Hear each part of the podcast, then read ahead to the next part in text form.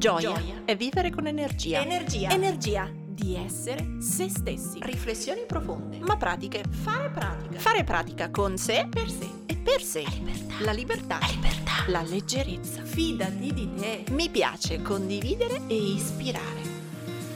Ciao, sono Silvia del Corpo e la Mente, psicologa e psicoterapeuta. Qui metto tutto il mio spirito, i miei studi e la mia pratica per crescere insieme a te. Come? Un millimetro al giorno. Eccoci al lunedì dei lunedì, il tanto atteso, aspettato 18 maggio, segnale della ripartenza, della fase 2B. L'abbiamo chiamata in tanti modi, però è a nord del vero, tutti abbiamo aspettato questo 18 maggio, segnale di ripresa. Ma appunto, come viviamo questa ripresa? Ci, ci piace, non ci piace, ci dà l'euforia, ci mette ansia? Ecco, Oggi in questa puntata parliamo proprio di questo. C'è anche una sindrome nata proprio in questi giorni per spiegare l'emozione di chi, come me, non ha grandissima voglia di uscire, ha trovato un proprio equilibrio in casa, ha rimodulato un po' la propria giornata e ha un po' l'ansia di dover uscire, di dover tornare alla vita, di dover tornare alla normalità. Quindi sì, in questa puntata parliamo di ansia da ripresa o ansia di tornare alla normalità qualcuno la chiama appunto sindrome della capanna e in questa puntata che è presa da uno degli ultimi video di YouTube, sempre il canale Il Corpo e la Mente, ne parliamo. Parliamo di sindrome, parliamo di ansia, parliamo di come fare a unire la vecchia vita con la vita che abbiamo fatto negli ultimi due mesi, con la vita che ci aspetta, quindi come unire la vecchia vita con il futuro davanti a noi.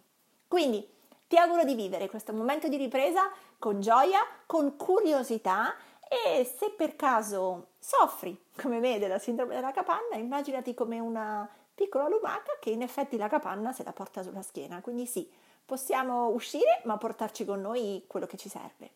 Ti lascio alla puntata di oggi e mi raccomando, torniamo e viviamo questa vita con il sorriso. E ora che dobbiamo tornare alla normalità, come si fa? Ora che dobbiamo uscire e tornare a lavorare alla vita, come facciamo? Oggi parliamo proprio di questo, come fare dal punto di vista psicologico a gestire le emozioni di questa vera ripartenza, di questo rientrare a quasi tutti gli effetti al lavoro e alla vita. Si è parlato tanto di normalità che deve tornare, si è parlato tanto di vita che deve riprendere, ma la vecchia vita o la nuova vita? Come siamo messi adesso? Che ne pensiamo? Quali sono le emozioni in ballo? Come gestirle e come riaprirci alla vita rischiando meno ansia possibile? In tutto questo periodo tra live e video abbiamo, ho cercato di darvi un po' qualche dritta per accompagnare le emozioni, le prime ansie, i primi giorni di lockdown, poi tutto il temperamento che ci cambiava dentro, gli umori, la tristezza, l'ansia, la preoccupazione, ma anche la gioia e adesso siamo arrivati, ok, possiamo uscire, che cosa ci scatta dentro? Come vivere al meglio questo periodo? Come controllare e gestire l'ansia? E che effetto sta avendo su di noi la sindrome della capanna? Così la chiamano adesso gli psicologi, questo stato intermedio dove dobbiamo uscire ma ci fa un po' paura. Vediamo un po' come si muove in noi questa paura, la sindrome della capanna, chi ce l'ha, chi non ce l'ha. Ve l'ho detto più volte, no? Quando capita una novità, quando c'è uno stimolo che interrompe il nostro equilibrio, la prima fase che abbiamo a livello emotivo è negare, cioè dire che è tutto ok, non ce l'abbiamo un problema. Poi c'è la fase di resistenza, dove combattiamo perché non vorremmo aver avuto quel problema, poi c'è finalmente una fase di esplorazione e infine l'accettazione e l'integrazione del cambiamento. Ecco, se ci pensiamo in questi ultimi due mesi abbiamo vissuto un po' a schiaffi in faccia questo processo, dalla negazione, il problema, l'arrivo del Covid e poi la resistenza, il non voler stare a casa eh, e lentamente ci siamo aperti alle esplorazioni e oggi, bene o male, ognuno di noi ha ricostruito un certo tipo di equilibrio di integrazione possibile tra le parti. Quindi due mesi fa era difficilissimo stare a casa con tutta la famiglia, magari oggi è diventato già più ragionevole. Questo perché, ve l'ho detto tante volte, il cervello umano si abitua veramente a tutto. Pensate che stando in spazi più piccoli, in spazi più eh, compromessi, diciamo, anche i nostri stessi muscoli visivi si adattano, perdendo la visione a distanza, perché non ne abbiamo bisogno, e si impigriscono ci siamo abituati a livello fisiologico a un occhio che non deve più usare certe prospettive, certe capacità, quindi risparmia energia e si concentra sulla visione da vicino. quando riusciamo, andiamo a fare la spesa, ci muoviamo, ci sembra di essere più ciechi. Ecco, non siamo più ciechi, siamo sempre uguali, semplicemente l'occhio si è impigrito, disattivando tutta quella muscolatura, tutto quell'adattamento del cristallino che serve per la visione lunga. Man mano che riusciremo, torneremo normalmente a riusare tutto il tipo di, di allenamento ottico e quindi torneremo a vedere regolarmente. Tranquilli, non siete diventati ciechi in queste settimane. Quindi se persino la muscolatura dell'occhio si adatta per gestirsi al meglio durante la, il periodo in casa, pensate a livello mentale, a livello di abitudini, di pensieri, di strategie di vita, quanti compromessi abbiamo fatto e quante abitudini abbiamo modificato. Ecco, se c'eravamo bene o male arrabbiati all'inizio perché ci hanno costretto a cambiare le nostre abitudini, Dopo due mesi queste nuove abitudini, bene o male, sono diventate la nuova normalità, la nuova regolarità. E ora all'idea di uscire di nuovo il cervello dice no, forse non mi va, forse non ho voglia, forse non mi piace più, forse adesso mi piace quasi di più quello che adesso sto facendo, due mesi fa era terribile, che quello che facevo tre mesi fa. E quindi l'attrito, il balance che sentiamo oggi è ma che cavolo voglio fare? Uscire o non uscire? Tornare alla vecchia vita o tenermi stretta questa? Ecco, credo che messa così sia un po' una domanda, come sempre quando le domande sono o o, diventano un po' forti per la nostra testa, nel senso che spesso non sono proprio esattamente la risposta giusta. Scegliere nettamente una. Ma il punto è che se il nostro cervello vedi, ha esplorato, si è adattato, ha costruito nuove abitudini, ecco, forse è il momento di arrivare veramente all'ultima fase della integrazione. Quindi non devo scegliere se tenermi questa vita chiusi a casa o rifittare completamente nella vita precedente, perché quella vita precedente non c'è più, non parlo di, di, in termini medici, ma proprio in termini di ehm, autostrade del cervello, di circuiti neuroniali. Quella vita precedente è già stata rimaneggiata, rimpastata e oggi abbiamo un cervello diverso da tre mesi fa. Quindi forse dovremmo cercare di integrare la nuova vita cerebrale, le nuove abitudini, i nuovi circuiti, le nuove consapevolezze con quella che è lo scenario del nostro futuro, quindi un po' una versione di quello vecchio riportato al futuro, ma con le nostre nuove abitudini e consapevolezze. In questo senso, appunto, la rete, gli psicologi in questo momento la chiamano sindrome della capanna, perché è come se ci fossimo tutti un po' ritirati nella nostra capanna, nella nostra tana, abbiamo tutti sviluppato, magari all'inizio contro voglia, però una sorta pro- di protezione. E adesso l'idea di rompere la capanna e uscire e tornare scoperti come le lumachine senza casetta non ci piace tanto. Quindi in questo caso si parla appunto di uscire e di provare un po' di ansia, ma non perché il contagio, per la malattia, quindi non un'ansia perché sono preoccupato perché mi ammalo, ma un'ansia più derivata dal dovere mettere me stessa di nuovo fuori alla prova con quello stile di vita che nel passato mi aveva così tanto magari incastrato. E finché eravamo in quella ruota, finché giravamo come criceti, eravamo anche un po' abituati e quindi ci pesava meno. Ora l'idea di risalire su quella ruota, se rimane tale e quale, magari ci pesa, perché stando nella capanna abbiamo iniziato ad apprezzare altre modalità di vita. Abbiamo aggiunto, esplorato altre cose che forse non siamo più disposti a perdere. E quindi l'idea di uscire ci mette un certo fastidio, un certo attrito, perché appunto conserviamo le piccole abitudini imparate in questi mesi o dobbiamo cancellare tutto per tornare alle stesse cose che facevamo mesi fa. Quindi se soffri di questa sindrome, o meglio, io la soffro tantissimo, eh, perché faccio parte di quelle che in questi due mesi e mezzo si sono date la, un sacco di possibilità che prima per lavoro non davo. Mi sono allenata regolarmente, veramente ogni giorno un'ora e mezzo mi sono ri- regolata con gli orari del sonno, andando a dormire presto, svegliandomi presto, in maniera naturale. Ho smesso di bere caffè, ho smesso di bere alcol o comunque ridotto fortemente. Um, ho mangiato decisamente meglio, ho regolato i miei ritmi di lavoro con degli orari assolutamente ecco compatibili con me. Quindi è chiaro che se poi penso dalla settimana prossima ricomincio, adesso le trasferte ancora no perché ovviamente non, non ci si può spostare tra regioni, ma se penso adesso esco torno in studio tutti i giorni, resto in studio fino alle nove e mezzo di sera, mangio alle 11. No, non la voglio quella vita di prima. Mentre la facevo era bellissima e fighissima. Oggi non la voglio più. No, no, no, no, signori e signori, non sono più disposta a fare quella cosa là. Questo tenderebbe a farmi vivere appunto nella sindrome della capanna che non voglio più uscire, devo restare barricata nella mia tana e continuare con le mie nuove abitudini super healthy, accadute non per sforzo, ma perché finalmente ho avuto tutto il tempo libero per poter riorganizzare la mia agenda, i miei impegni, con molta più morbidezza e flessibilità, proprio perché tutto il mondo aveva un po' rallentato il ritmo. Quindi oggi lo sforzo anch'io che sento è quello di dire bene, tutto sommato, tolto il disastro mondiale, economico, sociale, personale, in questi due mesi e mezzo ho imparato molte cose e ho avuto il lusso in questo modo anche di permettermi di sperimentare delle cose che prima non avevo il coraggio di fare, lavorare meno per esempio. E adesso è diventato più possibile per me ho scoperto che non solo non sono morta, ma è anche quasi piacevole stare a casa così. Quindi mi ritrovo a dover rimodulare la prossima vita, la ripartenza, perché non voglio più quella vecchia, non voglio restare isolata in casa e allora devo cercare, vedete, la vera integrazione tra il vecchio e il nuovo, dove il nuovo non è legato al Covid, ma è proprio legato a me, alla mia vita, a come voglio, allo stile di vita che voglio avere.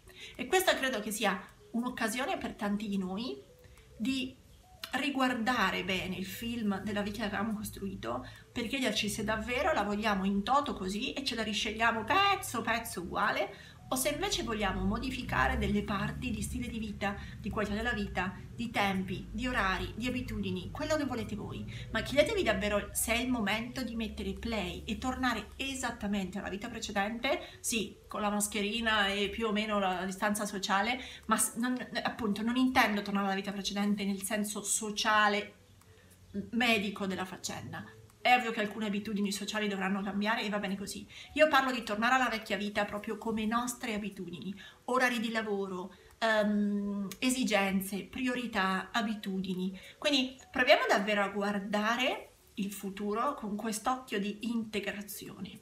E credo che la domanda fondamentale per uscire da questa sindrome della capanna e quindi avvicinarci alla prossima fase di ricominciamenti in maniera propositiva sia che cosa ho imparato in questi mesi che mi voglio proprio portare nel futuro? Che cosa ho imparato stando in queste settimane a casa che è diventato per me così prezioso, così sano, così buono che non lo voglio più perdere? Grazie al fatto che ho messo in discussione tutto l'equilibrio o disequilibrio precedente e ho imparato delle cose, cosa mi porto nel mio pezzo di futuro? Io per esempio delle cose me le voglio portare tipo la frequenza degli allenamenti. Avevo imparato ad allenarmi molto meno perché ero sempre a lavoro, avevo imparato ad allenarmi la mattina presto, mentre ho scoperto che allenarmi all'ora del tramonto mi piace da morire. Ho scoperto nel piccolo che allenarmi di più ha un effetto atomico sulla mia lucidità, sulla mia capacità di concentrazione, sulla qualità del mio sonno. Quindi sono tutte cose che ho sempre saputo e che quando mi allenavo tanto conoscevo bene, ma poi mi ero semplicemente abituata a una vita lavorativa molto più frenetica dicendo ok, anche se mi alleno due o tre volte a settimana va bene, o vabbè, a volte una o due va bene uguale. Ecco no, per me ho scoperto che è fondamentale allenarmi 5 o 6 volte a settimana.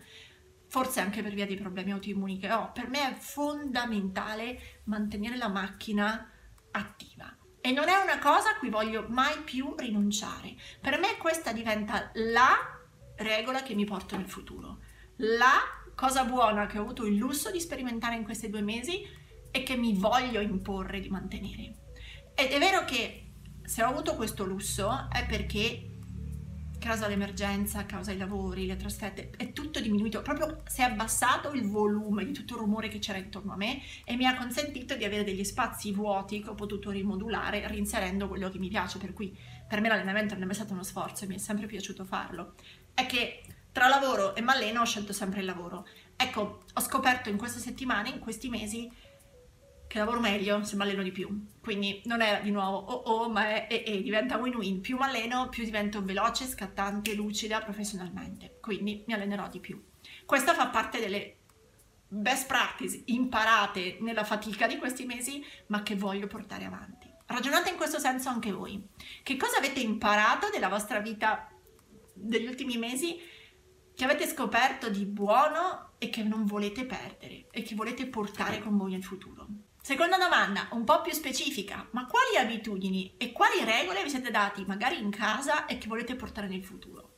Quali regole, in questo anche scricchiolio che c'è stato su tante famiglie, ritrovarsi sempre insieme, mangiare insieme, lavorare a casa, per qualcuno magari è andato male, è stato complicato, per qualcuno è stato piacevole, ma quali regole magari avevate, avete ritrovato come famiglia che volete portare avanti? Magari la cena tutti insieme, magari il cucinare insieme, magari il fare dei giochi con i figli. Ecco, cosa abbiamo imparato in un tempo anche familiare perché è stato a casa con la famiglia che non vogliamo perdere in, di, in termini di qualità della vita.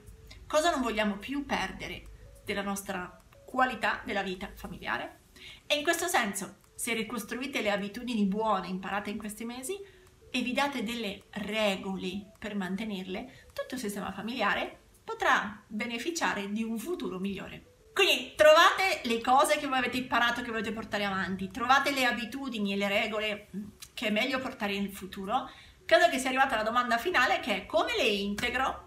Cioè come faccio in modo di garantirmi l'allenamento o la cena con la famiglia, eh? ma anche di andare a lavorare, di avere di nuovo una vita attiva con i flussi di lavoro magari un po' più alti? Ecco, sulla domanda dell'integrazione vi rinvito sempre alla macro cornice di senso che è non cercate schemi perfetti non cercate um, la pianificazione dove ci sta tutto, perché sarà veramente un autogol. Allora, nel mio caso, io mi dico mi voglio allenare comunque sei giorni a settimana, ma rara, difficilmente io potrò davvero allenarmi sei giorni a settimana sempre al tramonto, perché tornerò in studio e gli orari serali rispetto, come dire, nella scelta dei pazienti sono molto comodi perché sono dopo il loro lavoro, quindi io non posso dirmi, ah no, io adesso tutti i giorni alle 7 metto giù, vado via dallo studio e mi alleno, perché non è sostenibile. Ma tra zero volte che lo facevo nella vita di prima e sei o sette volte che lo faccio nella vita di quarantena, magari un buon compromesso è che riesco a regolare gli orari di studio, per cui due sere libere me le tengo, chiudo lo studio alle 7 e mi alleno. Due sere, gli altri giorni lo tornerò a fare la mattina o in pausa pranzo. Ma ecco, non mi devo dimenticare che gli altri giorni non è, ah ok, allora mi alleno solo due volte, no, devo fare in modo che esattamente come se fosse un impegno di lavoro, l'impegno di allenamento ha la stessa identica importanza. Quindi rispetto all'ideale bellissimo che ho vissuto in questi mesi dell'allenamento serale tutti i giorni con regolarità alla stessa ora al tramonto con le luci belle, magari no, dovrò fare un compromesso. Lo potrò fare solo due o tre volte, magari nel weekend, ma gli altri giorni mi dovrò dare la regola di allenarmi o al mattino o in pausa pranzo. E in questo modo integro le regole della vecchia vita lavorativa con le regole di benessere imparate in questi mesi.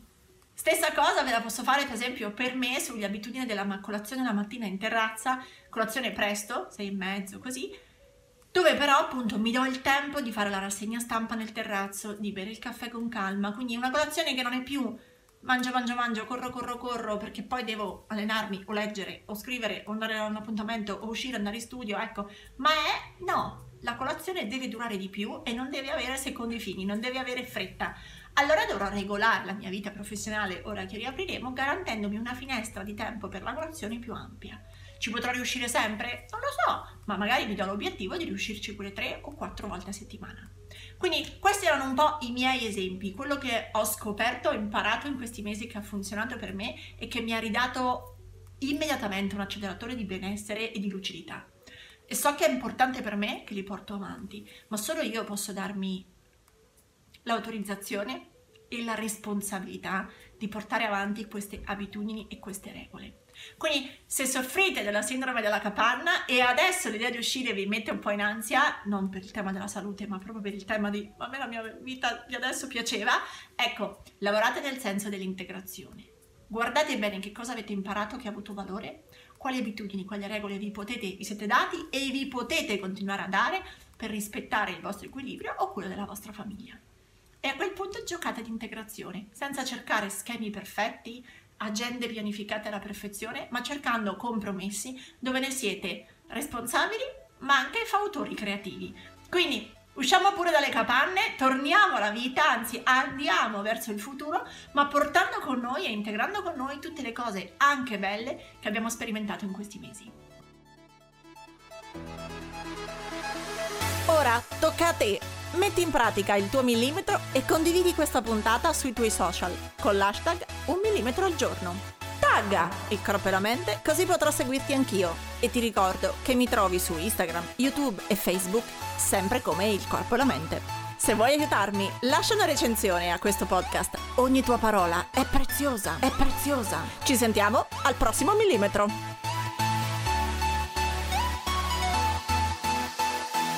Integra